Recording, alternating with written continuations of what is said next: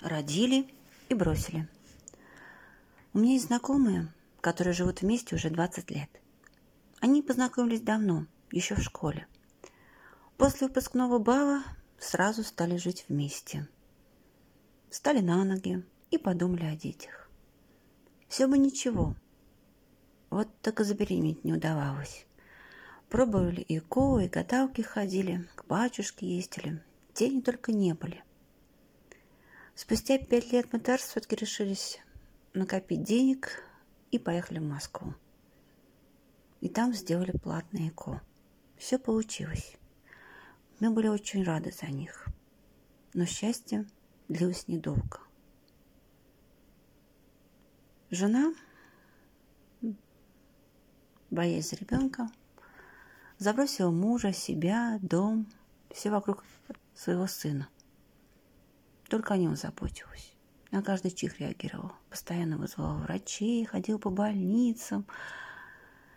Также, слава богу, и мамы помогали. Кто-то по дому, кто-то по хозяйству. Муж все время работал, подрабатывал, потому что нужно постоянно было покупать все для ребенка. Манежики, качельки. Да что только в их доме не было. Так прожили они три года. Позвали ребенка в сад. Так знакомая туда и устроилась работать нянечкой в его же группе. Там за ним ухаживает. Муж терпел, терпел, да и ушел. Сын, конечно, помогал, и жене денег подбрасывал. Все до копейки практически отдавал. Прошло еще три года.